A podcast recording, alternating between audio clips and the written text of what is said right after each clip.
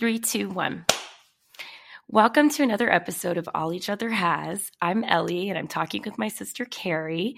And today we have a very special guest, a young woman by the name of Sara Frost, who went to our high school, Trinity High School in New York, and who currently lives in L A and um, has a food and cooking blog, and uh, I'm butchering this, but she's Business. in the food space. And yes. yes, and she's got this great blog called Spooning with Sara, and she does events and catering. And she catered Ellie's um, bride bachelorette party. bachelorette party, and she's an amazing, she's a super talented chef and also a very talented content creator. We love her on Instagram and TikTok. That's that's no H in Sara. Yeah, at Spooning with Sara with no H.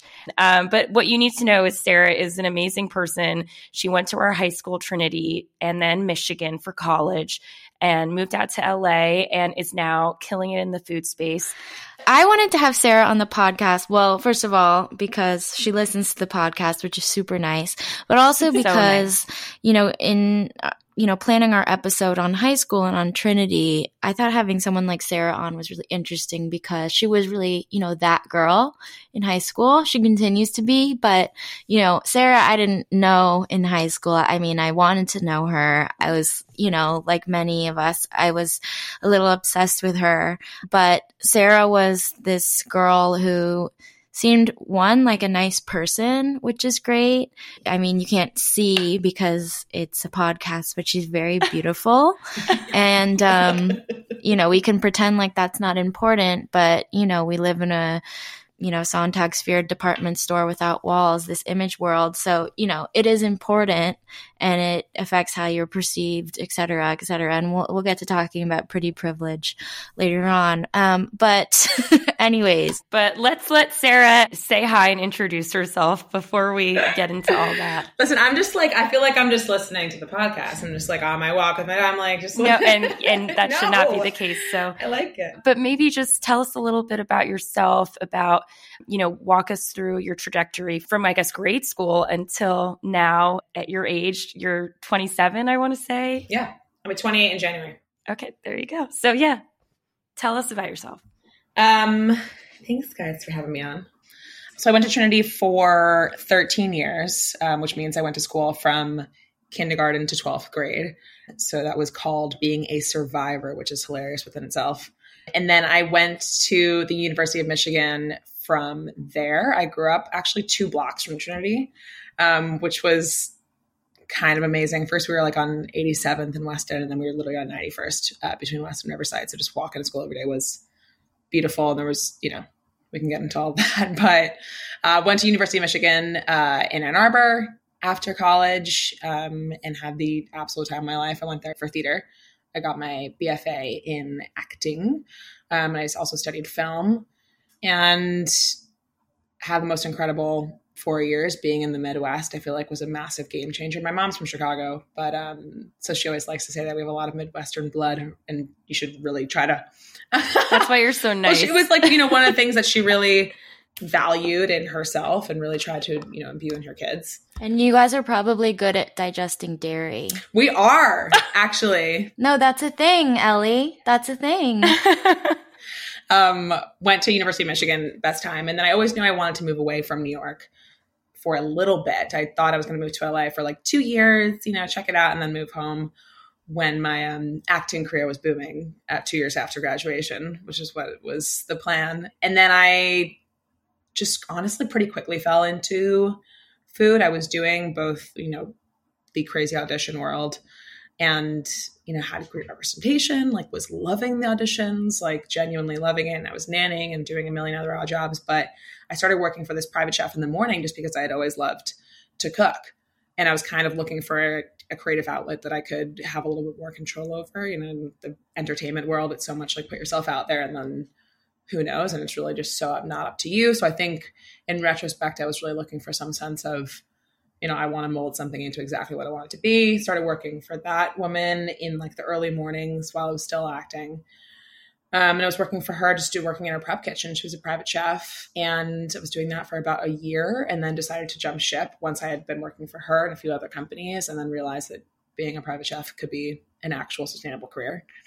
which is just, I feel like it's not that much of a thing in New York. We have such a restaurant culture there. But yeah, so I've been doing that, and kind of, you know, my business has shaped, it's starting to figure itself out a little bit, but I do everything from private chefing to big events, and I'm still in L A five years later.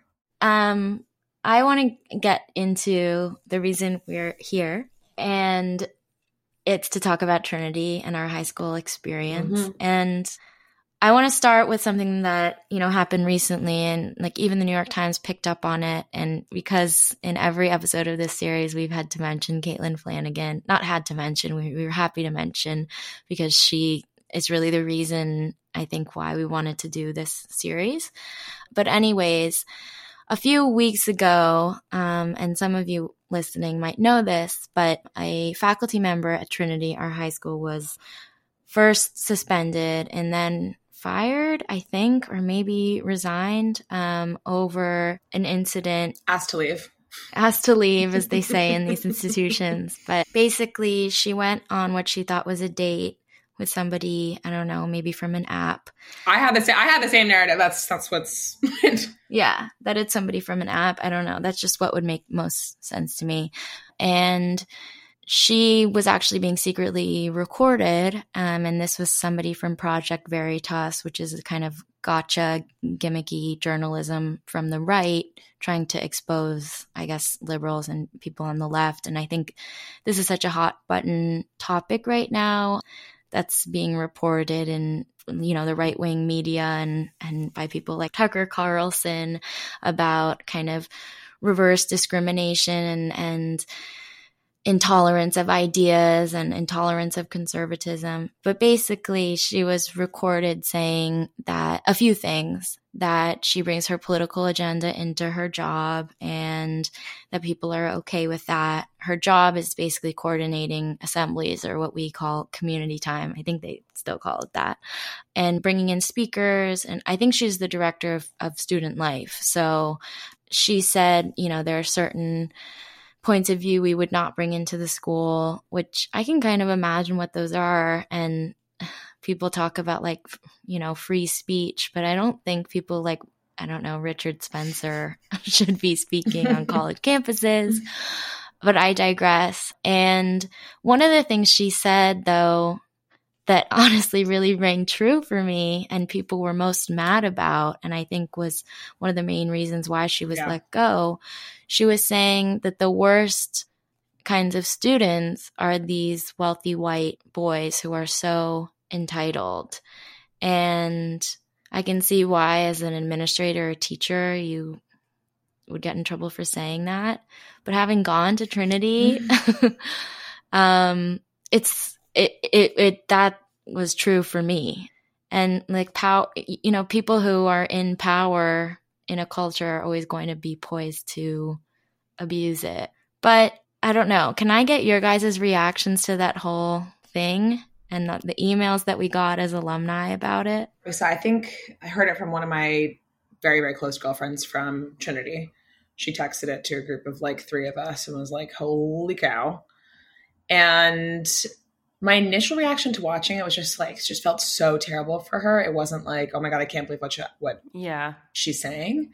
I just felt so devastated for her. This woman thinks she's on a on a date, and her just privacy being completely, you know, you serve for her, and she's probably going to have a hard time with trust relationships and with first dates in the future. But I mean, it was harsh, but it wasn't anything that I think that a lot, if not most people at Trinity would agree with, not about the white male privilege, but about the teachers at Trinity do bring in their, not even political agenda, but their whole selves, bring their whole selves. They're not just teachers. Mm-hmm. Trinity, like, you know, whether it's uh, completely honest or not, really prides itself on being a school of like very proud values. Um, and I think it's having to do with the history of the school, but also very, I don't even say politically involved, but like community oriented in the sense of like, in any, every sense of the word.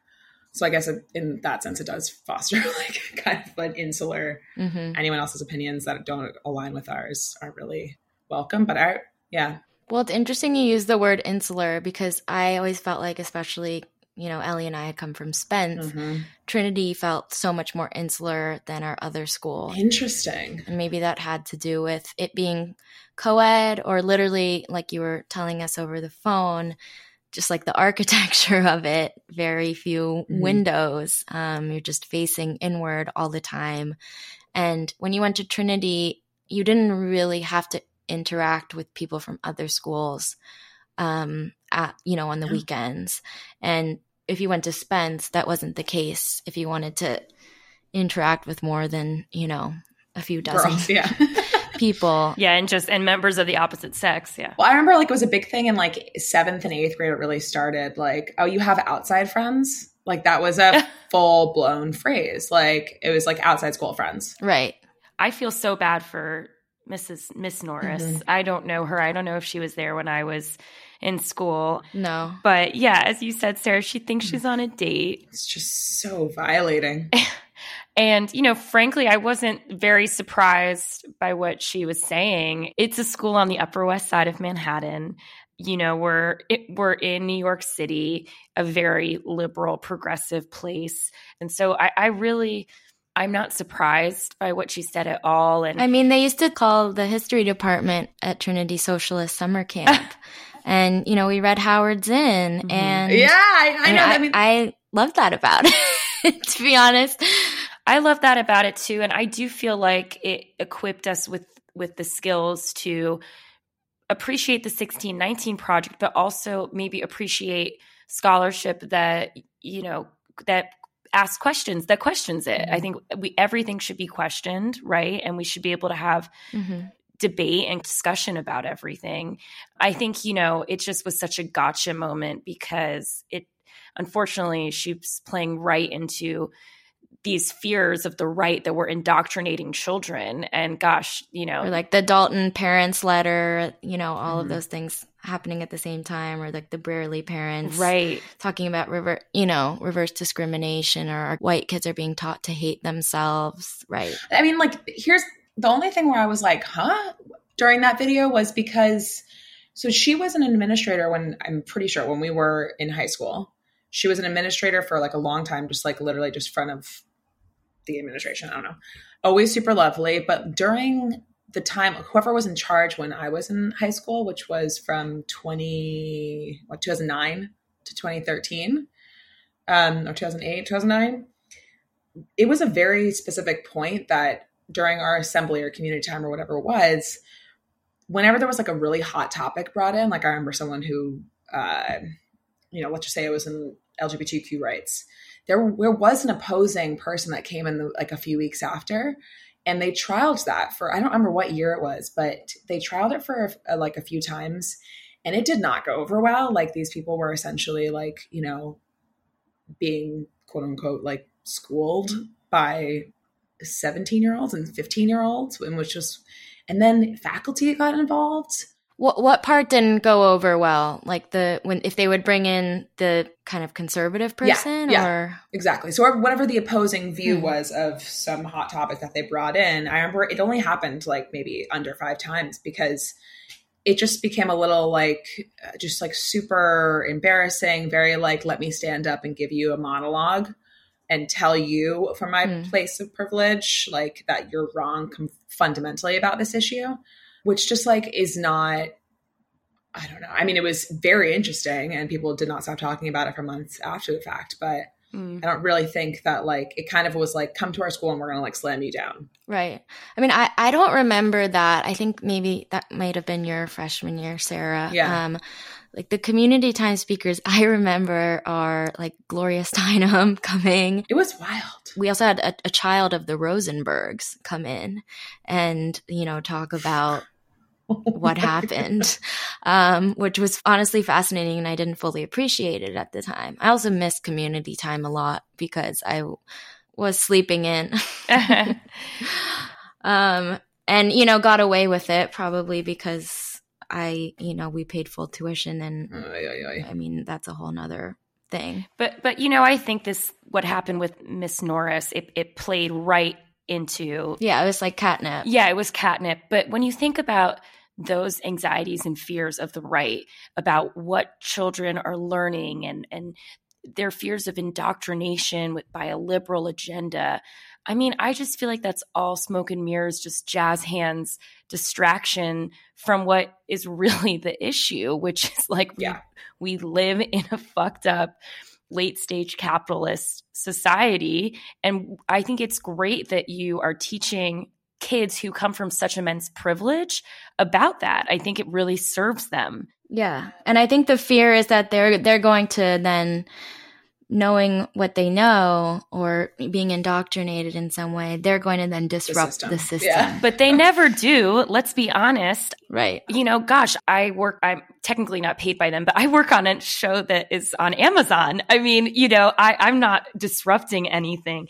And, you know, the majority of kids who go to Trinity, I think, go on to a lot of corporate jobs where they're very successful. I don't think they're tearing down the system for the most part, but I think it's good to teach kids about that, you know, about these forces that are bigger than themselves and put it into historical context. Yeah. I just don't really get what's so upsetting about it. That's a whole other bucket of words. Like, yeah. It is, it's, yeah. it's wild that, you know, I think there was also like, this is, I guess, a disciplinary tangent, but the way that Trinity has handled the firing of faculty and the uh, asked to leave of students is just always so, uh, such like a hot topic issue. I feel like, you know, when a lower school teacher gets fired or a middle school teacher gets fired, like you just know everything about it. I mean, him or her. Mm. You just like, it becomes so gossipy and, you know, down to like second graders knowing exactly what's going on because the parents talk mm-hmm. and the faculty talks, and it's an extremely, again, insular space. Yeah. It's also like, it's very, very rare for a lower school, a middle school, and an upper school to be literally within the same block. It just, I don't think that's normal, like, in, you know, public schools, private schools, and anything. So even like, you know, down to the fact that our, our headmaster kind of like boarding schools or colleges, like lives within the building. Mm-hmm. And the headmaster is gifted a six million dollars townhouse. Nice. That is connected to the... Wait, what? I did not know that. Yeah, that's where they... I mean, I don't know if it's six million dollars, but like, you know, it's... How it's, did I not know that? Well, no, I think, Carrie... It's a townhouse. There used to be the same thing at Spence. Okay. There was... There's an apartment for the headmistress on Park. I'm pretty sure. It's just crazy. It's just so... Um, yeah. That's all. Anyway, my point is that it's it's yeah. all super compact and like everyone knows everyone's business, mm-hmm. and it kind of operates almost as like a uh, a company. It's not even like an institution yeah. or a college. Yeah, I mean the board of trustees, like y- you know, right? It fully operates as a company because it is. I mean, it's not for profit, but I think that's a good segue though to get into, you know, the whole principle of being asked to leave. And and we talked about this in a very early episode, Ellie, when we were talking about your high school experience at Trinity. But Sara, when you were a freshman in college, something interesting happened. And I think in some ways it echoed Ellie's experience at Trinity. But there was a boy who was seen as extremely gifted, you know, took a million A Ps, you know, was amazing at Latin, was independently doing ancient Greek. He was very smart, mm-hmm. at least academically. Socially, it was kind of another story.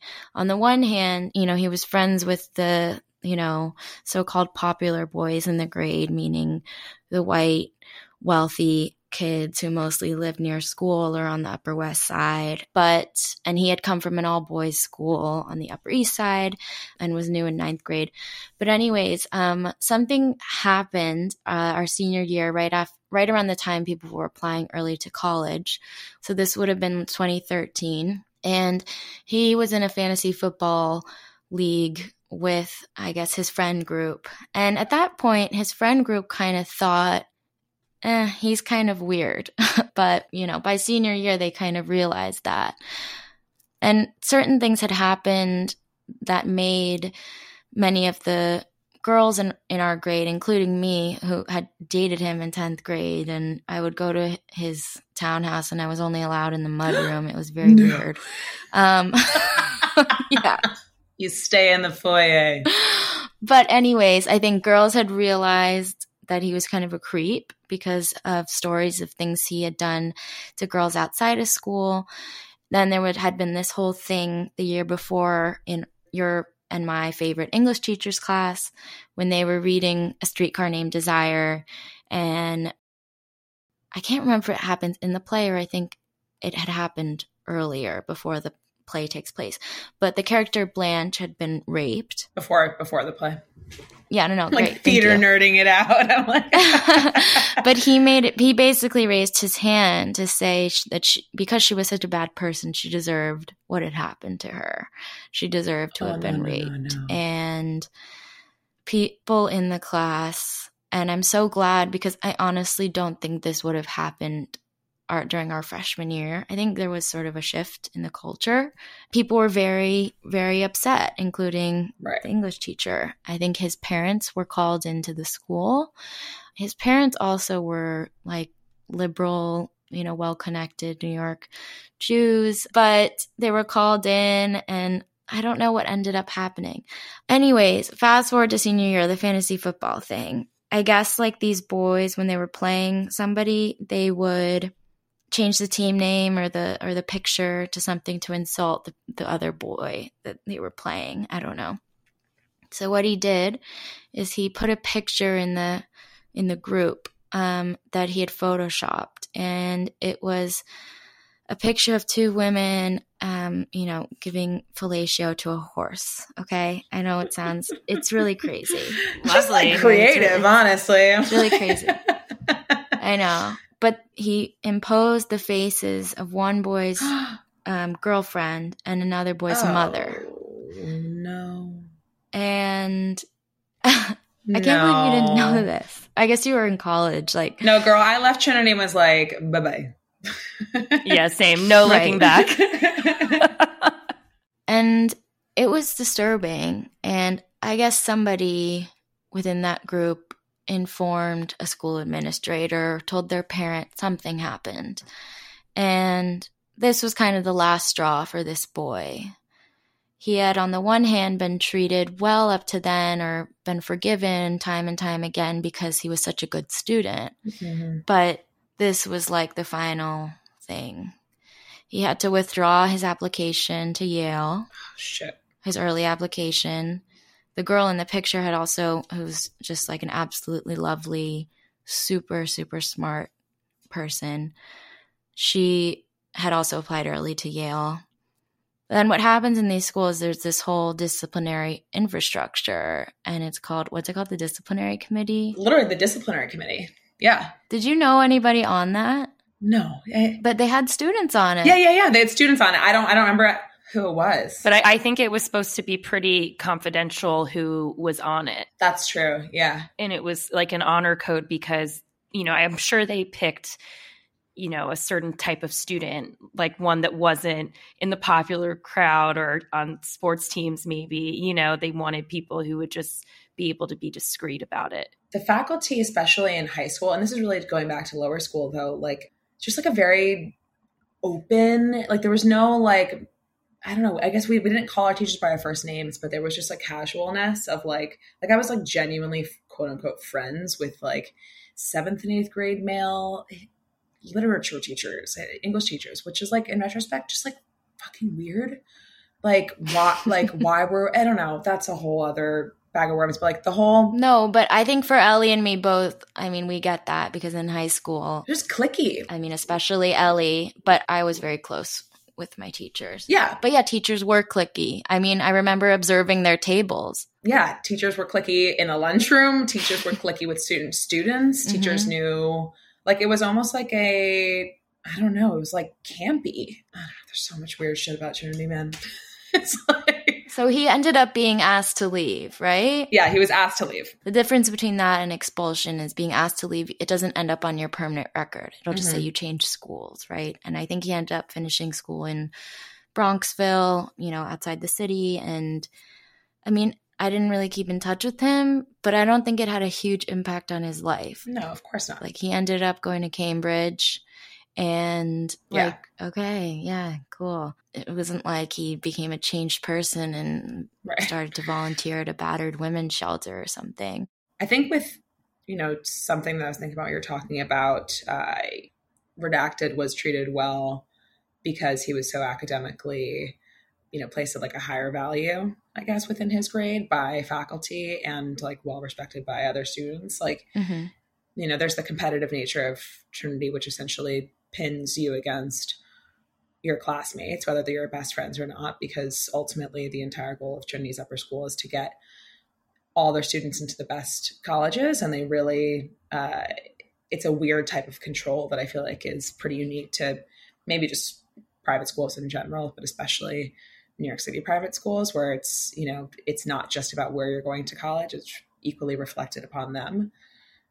But that was a whole thing that got absolutely wild senior year, where there's a competitive nature, but there's also like teachers would call on smarter students constantly because it was better for the whole of the class, quote unquote. You know, like to hear a perspective of someone that was like much more well respected or who could do a thirty minute monologue. That's interesting you say that, because I would feel like the people who did the reading are going to be more likely to raise their hands. Yeah, but like kind of everyone did the reading. Really? I did not feel like that in my grade. Really? Definitely not in mine, mine as well. But yes, that's interesting. They gave preferential treatment. Totally preferential treatment, but it was almost like for the betterment of Trinity as an institution, not so much like for the in- – there's there's no like individual care within Trinity, really. Yeah, I mean, we were saying it's not a nurturing environment. And I think what was interesting about certain teachers' reactions to this boy being asked to leave, you know, there was this whole assembly with our grade called on a Friday during ad hoc. Um, ad hoc. And the reaction of several teachers was, it's such a tragedy. And I'm like, in retrospect, I kind of in the moment felt that way. Like, this sucks for this person. And we were friendly then. Um, I did enjoy often, you know, being in class with him. I was extremely competitive with him in history. I remember that. I totally remember that. And um, just the reaction of many people who had, prior to this happening, kind of agreed, oh, so-and-so is kind of like a freak, and I don't know if I want to be friends with him. And not a freak in a, in like a good way. No, like sexually and toxic. Yeah, yeah, yeah. Like a freak like says that about A Streetcar Named Desire. People who had decided that just like completely shifted gears, and he became a martyr. And, you know, people wrote in The Swamp, and what we're going to be talking about The Swamp, which is the student lounge, like free and then his initials. What? And I'm thinking about what that must have been like, and I wish I'd been there more for her, and, and you know, we remained friends through the rest of the year. But the girl who had been photoshopped into the picture was completely ostracized. Oh, this is like what happened to me. Yep. I know. Yep. And, you know, there was no – she had nothing to do with like what, you know – the consequences were for, for what he did. Mm-hmm. So, well, there you go. And then it was this whole thing. Oh, well, did she try to sabotage him? Because they both applied early to oh Yale. Oh my like, God. so- it's not, it's not her fault. Yeah. But that just makes me think, you know, Miss Norris was kind of right. Okay. Well, well, it's interesting. I, and because with my bully, when he was asked to leave or whatever, I don't think any, I think teachers were happy because he was a poor student and he was really disruptive. Hmm. I think they were thrilled to have him gone. So that makes me feel like, I guess if a kid is, is bright and shows promise and is going to help with their acceptance mm-hmm. numbers, mm-hmm. that's really awful to hear. That's what it boils down to. And I feel like, you know, it is interesting that within Trinity, like if you're academically not reaching it or you're just, you know, disruptive in class, whatever it is, you'll be asked to leave for, it's just, they'll say it's not the right fit. This happened with my brother, you know, like in middle school, they were like, it's just, it's not probably the right mm. fit. My parents were like, so is he expelled? like, so, so how did that work? Like they just called them in and said that? It was like, you know, a, amongst a year. And he just like wasn't – they essentially were like, we can't really do anything for him anymore. My parents were like, this is like a school, right? And we're in middle school, right? Like, I don't know. Like it wasn't the right fit because it was just so academically rigorous. And in middle school, I don't think in high school, but there was like a – like the Special Learning Center, mm-hmm. which were like students that like needed extra help, like got the care that they needed. But – it's really just like tutors. Can you afford more tutors? And working essentially overtime because it's just, it's not suiting well with you. And students were asked to leave in high school just because like, right. It's not gelling. And like, you know, the teachers can't be working overtime constantly. Well, it's just the school is catered to a very specific type of student. I mean, all of these schools are. Highly specific. Like the school wasn't even catered towards me, period. Can you say more about that? You know, I, uh, you know, I was a quote unquote survivor. Like I made it through the high school years, but school just didn't, has never come easily to me. I was always a really good writer. But besides that, you know, I just, I didn't fail out, but I probably got like B minuses and C's, and a, a B plus was like unfreaking real for me in any courses. But my parents really were the ones that, you know, they knew I worked as hard as I did. And if the results weren't A's, then I worked as hard as I did. And obviously sometimes I didn't, but teachers, I don't know, like you can either take it so intensely or you can, I don't know, I'm not saying this very well, no, but like it just, it was not, I was not like an academic student. And they didn't, they didn't nurture you into, you know, figuring out what other kind of learning you'd benefit from. No, like I downbred. But it also seems that's much healthier. I was fine. Like you kind of remind me of our mom. Our mom was like that in high school. No, seriously. And it's like, all right, like. Yeah. She was always telling Ellie and me, stop, you know, you, you don't stop doing homework. Like you should go to a party. Why don't you, you know, go for a walk, or why don't you, I remember one time our mom was doing a one-on-one interview with Lady Gaga at Sacred Heart near our house, and Lady Gaga had gone to Sacred Heart. Oh, didn't she go to Sacred Heart? Yeah, there you go. Yeah. And mom called me like, you need to come over. It's like two blocks away. Like you can meet Lady Gaga. It's so cool. And she's doing this private, you know, piano performance. And I was like, I can't, I need to study. Mm-hmm. Like, are you serious? And probably for like a quiz. Right. But you seemed much more well-adjusted, Sara. I mean, I went through waves. It was also something that like I just felt horrible about myself, like in middle school and then kind of in ninth grade. By the end of ninth grade, I was like, all right, especially because the influx of students that came in from other schools, like on the whole, like were better prepared for high school than the students that had been at Trinity mm. before. So it was like, well, they're just all going to be crazy smart.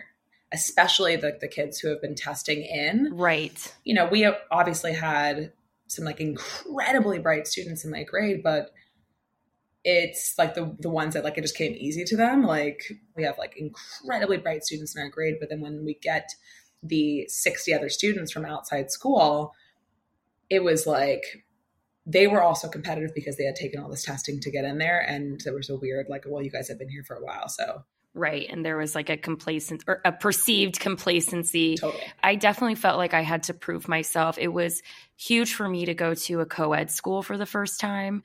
I had only ever really been around girls. Our whole family, you know, we lost our dad when we were both young. So it was the three of us and Lori Beth, our beloved babysitter who raised me and Carrie with my mom. And then even all our dogs at the time, except for Archie, were all girls. We went to summer camp. So I remember, yeah. I, I know, I remember being so, um, boys were so other to me. And I remember like I would watch this Mary-Kate and Ashley movie. I want to say. Which one?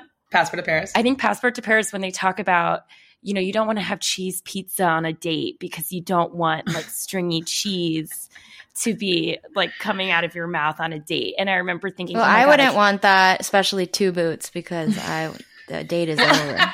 Well, I, well, look, it, it, I Two Boots. That's so funny.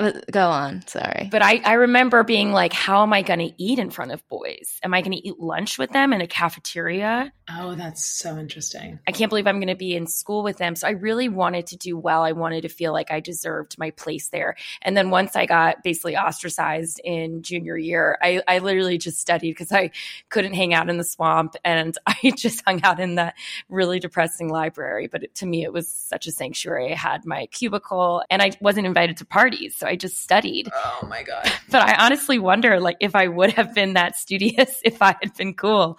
So who knows? So going to co-ed school for me was really exciting. I claimed I wanted to go to Trinity because I loved Latin. Um, that was not why I wanted to go. I wanted to go, go to school with boys. And I think I like the Trinity kind of felt in some ways like a real high school, um, like you would see like on Glee or something. a, a real, yeah, Glee. Um, but I was so motivated by the fact that I was going to be in school with boys. And I had tried hard at Spence, but like if I didn't really like the subject, I'd be like, oh, this is stupid. I don't care about it. I was not going to be that way at Trinity. And I was like crazy um, about studying. And I've talked about this on the podcast before, like pulling all-nighters in ninth grade. And oh, my God. Oh, goodness. But, um, you know, I so badly wanted to, like that boy I mentioned, mm-hmm. I wanted to compete with these boys. And I wanted to show out, especially to my female teachers who were everything to me, that I wanted to show them I'm I'm smarter than these boys. And that was really yeah. a motivating thing for me. And it's funny, Kara, I've never I've I've never talked to you about this, but you know, when you said you wanted to go to Trinity, I had a lot of reservations about that because my experience was so negative. Because mm-hmm. yeah, I forgot you were fully out by the time that Carrie came in. Yeah. So, you know, I don't think we've ever talked about this because I I felt like, you know, I was in college and kind of wrapped up in in that when you were applying and stuff. I think I, if I hadn't gotten in, I mean, it was going to be pretty – in retrospect, it was probably pretty easy for me to get into Trinity. I had good grades. You know, we had a mom who was connected, and Ellie had gone to Trinity. Like yeah. they like they like siblings. They love siblings. Yeah, I, I only applied to Trinity. I think if I hadn't gone, I would have just stayed at Spence, and that would have been probably in some ways better for me. Same. but, but Carrie, did my experience in high school color the application process for you? Like, were you thinking about that? Not really, because the narrative was always, and some, this is something Sara brought up when we were on the phone, was that Ellie just had a bad grade. You know, her grade had unkind boys in it, and it was just bad luck. It wasn't about the culture of the school, which on the one hand, that's probably true. And Sara, I think in some ways you had do you think you had a nicer grade in terms of boys than I did, or the opposite? I think one thousand percent. I feel like that's that's one of the things where, like, you know, we have been told by faculty and like older parents that since we were, and this is before like the influx of high school, but even still, like since like third grade, like we just had an incredibly tight knit grade where like teachers would be like, oh, there's actually no cliques. Like even like the quote unquote like more popular kids, like they're absolutely like there's just no, no meanness, like genuinely. That's so nice. You know, there was like, we had crazy racial stuff happening between like faculty treating our four people of color horribly throughout lower school and middle school. Wow. But that was a faculty issue that was like resolved by parents, not of those four kids. We had stuff, but it was like, it was just really all the parents got along, like all the kids got along. And then we were really close with two grades above us because I feel like they had a super same, super tight knit, everyone's pretty nice grade. So we would, I don't know. It's, I had a uniquely, like there was not that much like bullying or drama within our grade. It was like older grades towards girls in our grade or, mm. you know, just beef between boys and older boys and younger boys. Interesting. Yeah. I mean, I think for me, Trinity was mostly when I think about how I didn't love high school. It's mostly really social anxiety. Yes, the academics were hard and I was stressed all the time, but I also kind of loved that part of it in a sick way. In like a masochistic way. Sure. Yeah, yeah, yeah. I think we all loved it in a weird way. Like it was just, it was so intense. We felt so important because like we're working so hard and like right. maybe other schools aren't. And it was just bizarre. But socially, honestly, it was, it was hard for me. And I think going to school with boys, at first that seemed exciting, but then really the culture of the swamp. Oh my God. You know, which was such a place of surveillance and self-surveillance. And you want to talk about John Berger ways of seeing, like go there, go sit in the swamp and feel yourself as both the surveyor and the surveyed as, as a young woman, but also in terms of like who got to spend time or who felt like the swamp was their space. Who sat where. Set the swamp up. Like I think people need to like have a literal visual of how bizarre it was. Yeah. Well, the, at least when we were there, I'm sure it's different now because they remodeled. No, no, no. O G swamp. Okay. So it was this area on the first floor outside of the chapel. As soon as you walk into the school. Yeah. As soon as you walk into the school, it's sort of unofficially divided by grade. So ninth grade is closest to the door. And then you, as you go more inward, you move up in grade. And it's the place you spend time during ad hoc, between classes, after you've eaten lunch, during your free periods, unless you go to the library like Ellie and I did. Um, not always, though. I did I did spend time in the swamp. But the swamp was also a place to watch other people and to be watched. It was the place to see and be seen. Um, and this is probably true of, of so many places and in, in so many high schools, and this isn't unique to Trinity. But the people who are entitled to really take ownership of the swamp were like the popular boys, which means wealthy white boys, and their, you know, girl counterparts. And also, the swamp was where I heard so much language, so much sexual language oh, yeah. and like objectifying language, really for the first time, at least in real life. And I remember there was like this thing, the boys in my grade, and I don't mean to make you un- uncomfortable. I know, I know, I know what you're going into. You're good. But like with you and, and certain girls in your grade, there was always like a discussion of, oh, did you see is she's wearing these leggings today? Or they would talk also about like thigh gaps, or they would call it like the triangle of light. Do you remember this? Holy shit. I'm sorry if it, I'm just unraveling things you've buried. No, no, no. I remember. I just haven't thought about the triangle of light in a while. Also remember when like they banned leggings and we all were like, no, you can't do that.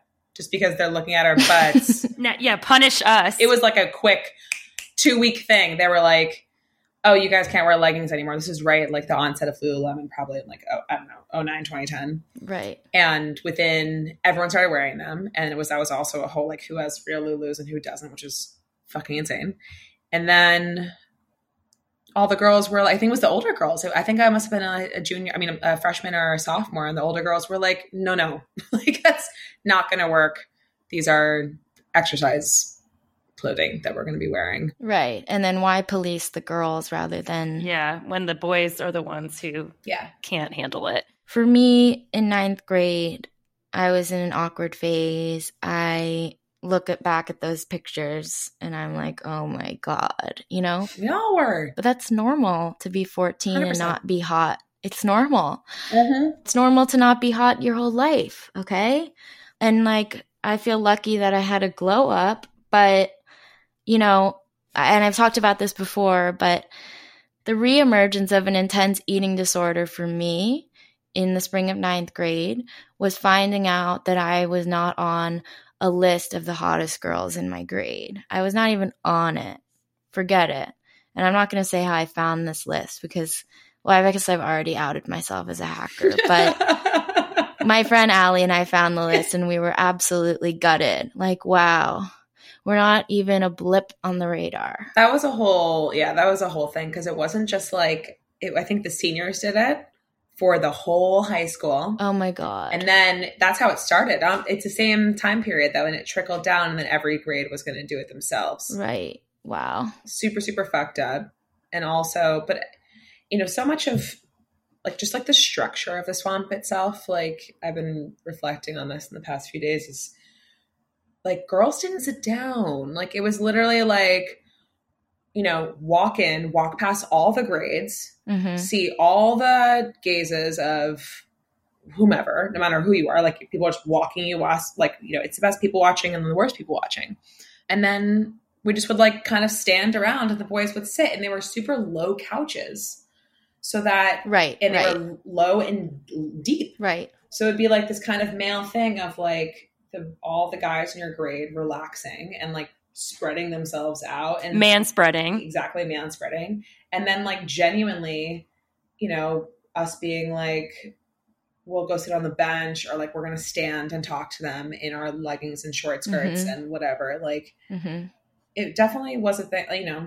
The fact that it's called the swamp, too, is it's so, like, animalistic. Well, as a Shrek lover, I could reclaim it. But it sort of reminds me of Mean Girls, you know, the the idea that you're in this ecosystem mm-hmm. in in high school is very true. Totally. And for, you know, for me, the swamp was very charged. I didn't feel comfortable in the swamp at all my senior year or after this thing happened to me in the winter of uh, junior year. Because one time I was there and I heard people talking about me and it was just awful to be sitting so close and hearing things said, you know, and I think I was like on this little couch that was sort of obscured. Anyway, I had terrible times in the swamp. I went to high school. I was at Trinity from, I want to say two thousand six or seven to two thousand nine. And the things I heard in the swamp were terrible. I, someone showed me Two Girls, One Cup there. Another time, you know, the cool girls were not very respected by the guys they, you know, purported to be best friends with. No. And that's something I want to talk about when, yeah. And there was this one time I remember a kid threw out her name and then threw out this hot senior guy's name to everyone. She wasn't there and said, "Who would you rather fuck?" And everyone was like, "Oh, the hot senior guy." You know, they were just brutal. I remember another conversation I overheard where one kid said, "If you look throughout history, men just are smarter and more accomplished." Oh, yeah. That rings true. Because the only thing we have to, you know, the women, that women have to look at are, you know, he was talking about kind of painters and artists and, you know, all we have is Frida Kahlo. And then, you know, I remember another boy saying, "Well, I think like women weren't really allowed to do stuff." And, you know, and Michelangelo and Da Vinci were gay anyway or something. I just like the conversations, I really have been thinking about them. I mean, this is so long ago, you know, this is like thirteen years ago now, but I'm, I remember these things. I think they sunk in. I think there was a lot of misogyny. You know, I'm not, I wasn't like Annie Finelli in, in Luckiest Girl Alive, which I just finished. Mm-hmm. You know, I thankfully, gosh, wasn't gang raped and, and experienced a school shooting, but it is like there was that culture of just misogyny. And Ellie, I think one thing I want to get to that you said is the cool girls who were purportedly friends with the popular boys weren't necessarily respected. I mean, that was so true. And Sara, I'm sure this was different with your real close male friends. And maybe I don't want to speak to your experience without knowing it. But something that I did generally observe in the swamp to be true was exactly that, Ellie, that the girls who had a right to be in the swamp had a right to be there because they were seen as valuable for their hotness or their, you know, so-called fuckability. And back to what I was saying at the beginning from Amia Srinivasan, fuckability is not some good that needs to be distributed more fairly. When you are valued in someone else's hierarchy, you still have to pay certain wages um, to exist within that. And I also think about the people who I mean, not, you know, Ellie, you said you didn't feel welcome in the swamp, but what about the people who never felt welcome in the swamp, you know? Of course, yeah. It's literally like, it felt like half, maybe even more than half the grade. There was such a stigma against people who, I mean, either did things during their free periods, went to the library, but a stigma against the second floor. That was a whole thing. There was a hallway and there was a space on the second floor where certain kids would hang out, and it was a very queer space. Mm-hmm. And say what you want about Trinity being progressive or liberal, you know, when we were there, maybe in a theoretical sense, like, yeah, I support gay marriage, but I didn't know anybody. Well, I know there was someone in your grade who was amazing, Sara, a woman, but nobody was openly gay in my grade. Except maybe one person. Yeah, everyone, uh, there was like one guy who came out. We actually had a, a fair amount of people come out senior year. Oh, okay. But like, again, at like within the last month of school type of like, right. Hey, you know, like we're all about to graduate. But um, no, I totally remember that there was that second floor bench. They fully claimed that space. And as they should have. As they should have, one hundred percent. But yeah, I think it was something that sort of type of like clicked in when I was a senior and I noticed like the whole swamp, like people just weren't allowed there. And it was like, it's not only is it just like literally divided by grade, not even naturally, but it's been that way apparently, you know, for like for ten years before we even got to high school. And that kind of like figures itself out as any high school typically would. But I don't know. I remember like when all the new students arrived within like a month, maybe two months, it was like, oh, I'm not going to be here. You know, like mm-hmm. there was like, oh, everyone's, oh, this is the swamp for the ninth grade. Cool. No, no, it's actually not. And then you just see it like it, it was packed, and then it was less packed, and then it was a little bit. And then it was like mm. thirty kids, you know, per grade. Like it's, it was not a space for everyone. And that was nothing that like, that was never like spoken about. It's just so fucking cruel. Yeah. I mean, I think the same thing about, oh, do you remember this whole thing, Straight Up Love Is Louder? Yeah. Of course. Barbara. Okay. So to give context, our assistant chaplain was this wonderful, openly gay man. We're still really close. Okay, cool. And he engaged, and I don't know though if this is a mistake in how he went about this, but he engaged like the cool, mostly white, popular boys in especially my grade, and I think kind of yours too, mm-hmm. to participate in this movement that was like part of the whole under the umbrella of like the It Gets Better thing, which was like an online movement to be like, love is louder. Like it's okay to be gay and you should stand up for gay people. But the people who were asked to be in it were like the main perpetrators of homophobia within the school. one hundred percent. And maybe that was like, who wouldn't have claimed that, but totally were. And that whole thing, maybe it had a positive impact on somebody, but it felt like such a farce to me.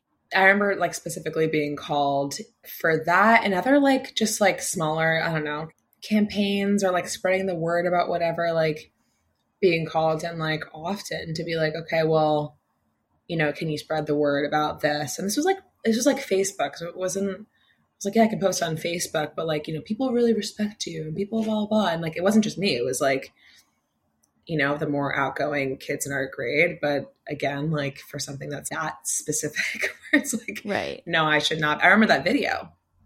There was no, it was all just straight white people. Oh my God. I actually watched it recently and I was dying. Oh, goodness gracious. Everyone on there. Yeah. But again, like that's, the faculty like played a role in that, that the faculty right liked the quote unquote more popular kids. Like they just, it was so apparent.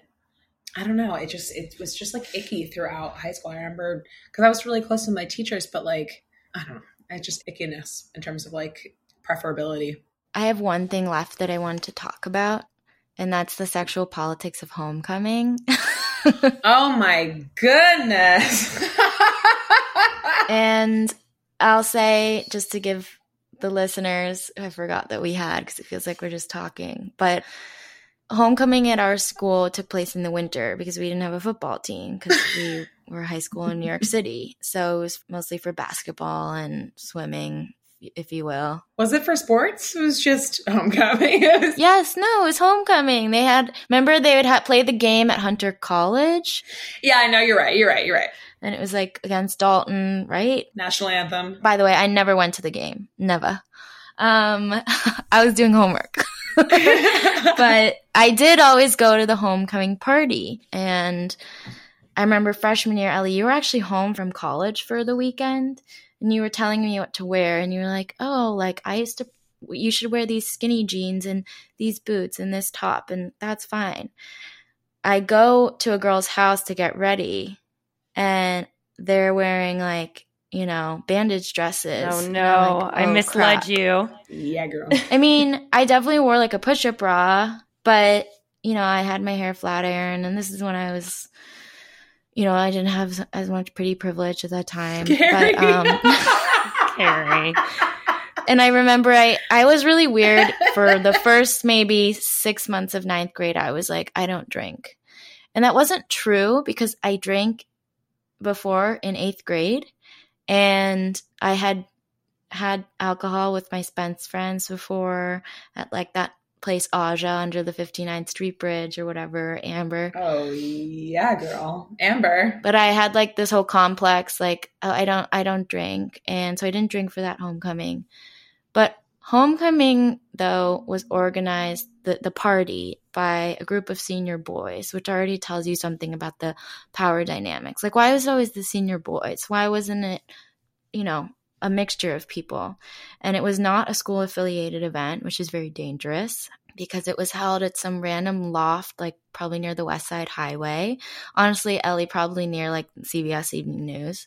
And people who did not drink that night would drink into oblivion.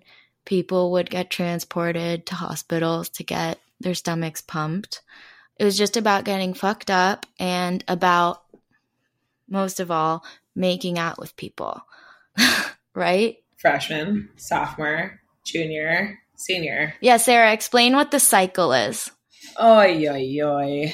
So, yeah, I mean, we can go into the whole other, like, alcohol culture of Trinity, too, which was, once I got to college, I was like, oh, that was intense. That was a lot, because what I'm doing now is pretty much on par with what we were doing in high school. And mind you, I went to, like, University of Michigan. I was like, oh, I've already done this when I was in college. Oh, yeah. Fully. Fully.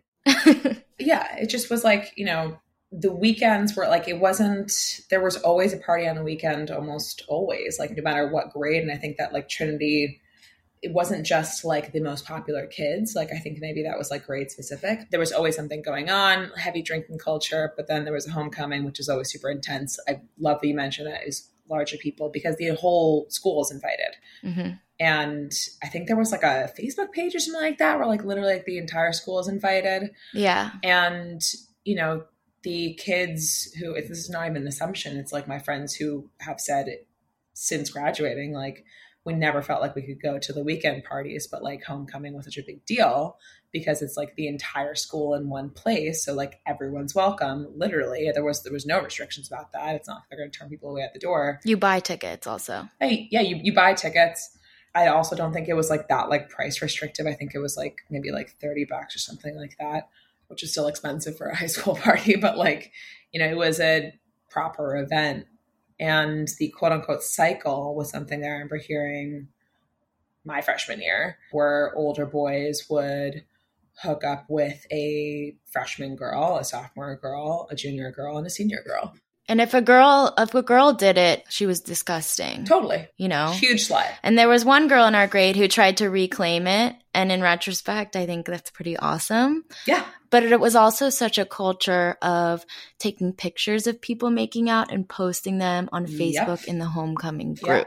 Yeah. Yep. And if it were a boy, it was like this badge of honor, and I'm being Captain Obvious about this. But if you were a girl and your picture got posted, and this happened to me once, not with homecoming, but at a sweet sixteen.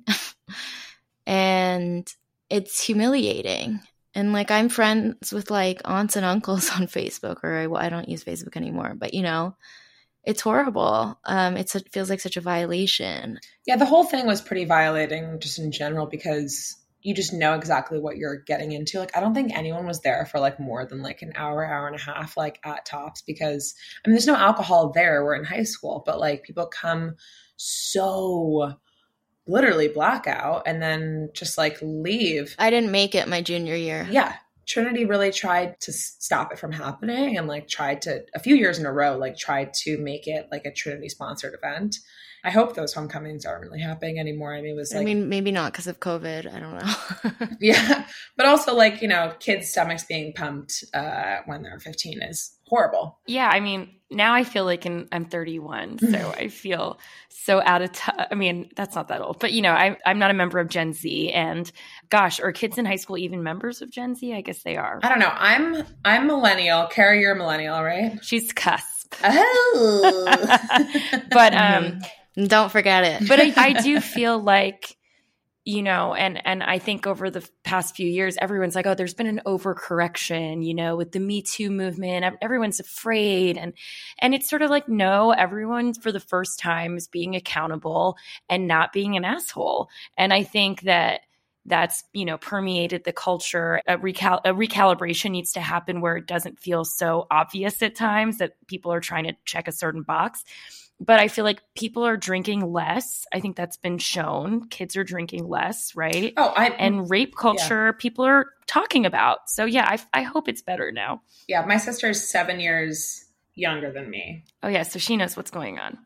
So she, it just also it was interesting to see her go through uh, Trinity. The culture was changed by then, even, um, and I think, and I'm just you know speaking specifically just to like the social and drinking culture, but like it's, you know, it wasn't that intense. I think that like Trinity has gone through these ups and downs ever since like, you know, I've been there, but of being quote unquote overly progressive or too involved with like student life and like family life and trying to like really put, you know, have a grasp on every single student and then being a little bit too lax. And I don't know where they land now, obviously, but it was really interesting to to keep hearing about it from my parents and my sister, you know, ten years after the fact of, because they like, do they even try to implement that's like crazy, totally different learning way? I don't even know how to describe it. And like a Montessori or something. No, it was, it was essentially that, but in for, for two years in high school, and they took it away where like literally it was a complete revamp of the way that they educate, period. It wasn't, you know, it was a totally different school of thought, um, which essentially was like, give the kids the material. And if they don't figure it out, then you teach essentially backwards. Mm-hmm. It didn't work. It was really horrible. Yeah. Like sometimes you have to teach different kids differently and not just say that it, is, it isn't a good fit and we suggest you leave. Yeah. It's just, it's not a, like a high touch institution. It's like, do you fit the mold or not? I was told to not apply to theater mm. when I was a senior year, and we just stopped going outright. Wow. To my college advisor because she kept pushing like after meeting two, and your parents are in the meeting too. And, you know, they're saying, well, Sarah's, you know, going to school for theater. That's what she's wanted to do for a few years now. Well, that's really great. I love that. She's very talented. Why don't we, let's have her apply, but then let's also, here's a list of colleges that she's also going to apply to. So you felt like they didn't take your interest in theater and you wanting to apply to a, a program in college for that seriously? They had never had someone do that in six years prior. I see. So they didn't know what they were. It was so what? We're like six years? No one's applied to any fine arts program for six years? Wow. And they were like, no, we don't really like do it. The language around was crazy. Like, no, we don't really do that. Like, we always encourage mm. people to have a backup plan. Well, that's, that's messed up. You know, I think schools are, are hotbeds for change sometimes. And then sometimes they have to catch up with the culture at large, you know, and it feels like that's what sort of happened to Trinity. And I, I but I do think that on the whole, everyone, educators, administrators are doing their best. And I, I think that there's so many factors at play. And that's kind of what Carrie and I have been talking about the past few weeks is that, you know, it's not just that they're being insensitive to your interests. It's that they have a mandate to get you into a certain tier of school. Right. And that goes on, you know, their reports and, you know, that's how they rank Trinity, mm-hmm. right, against other schools. And they want to be ranked higher than other schools so they can get more money. I mean, that's what it comes down to. It's really, it's a capitalist venture. And so I think being aware of, of that and, you know, Caitlin Flanagan again, writing that amazing piece that we kept coming kept coming back to about in the Atlantic, I think it's just important to understand where we were and and this machine we were caught up in. Yeah, I mean, it's I would never send my kids to yeah. You know, I just don't need them to go through that. Like the lower school experience was amazing. So I, I take it you don't donate? No, but you know, it's, uh, I've been asked to work on the alumni thing like several fucking times, and I'm like, you guys, like I had a. And this is, I feel like I've been, you know, speaking pretty negatively, but oh.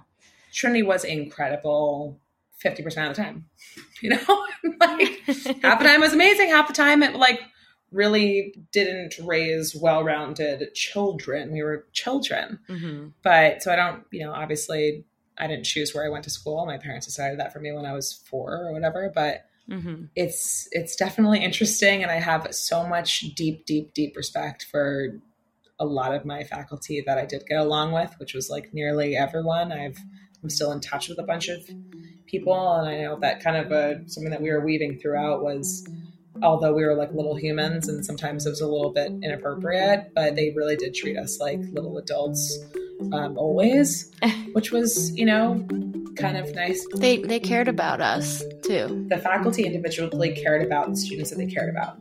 Totally. And again, fifty percent of the time that's going to work and fifty percent of the time it's not. So yeah, they come out at an even, and now I am not donating my five dollars a month. Yeah. I mean, we're we're the same way. Yeah, we don't we don't I don't give a penny to those people. I think they're good. On that note, we're gonna wrap it up. We want to thank Sara so much for coming. This Yay. is the final episode in our very long private school series, but we're so grateful to have had each and every guest who brought a unique perspective, and we just enjoyed also reconnecting with so many people. And so thank you for being part of this, Sara, and thank you to the listeners for sticking with us for this long. Our next episode is not going to be about private schools, and we promise to not talk about it for a while. You guys are the sweetest. Thank you for having me. Thank you, Sara, so much. Truly, thank you.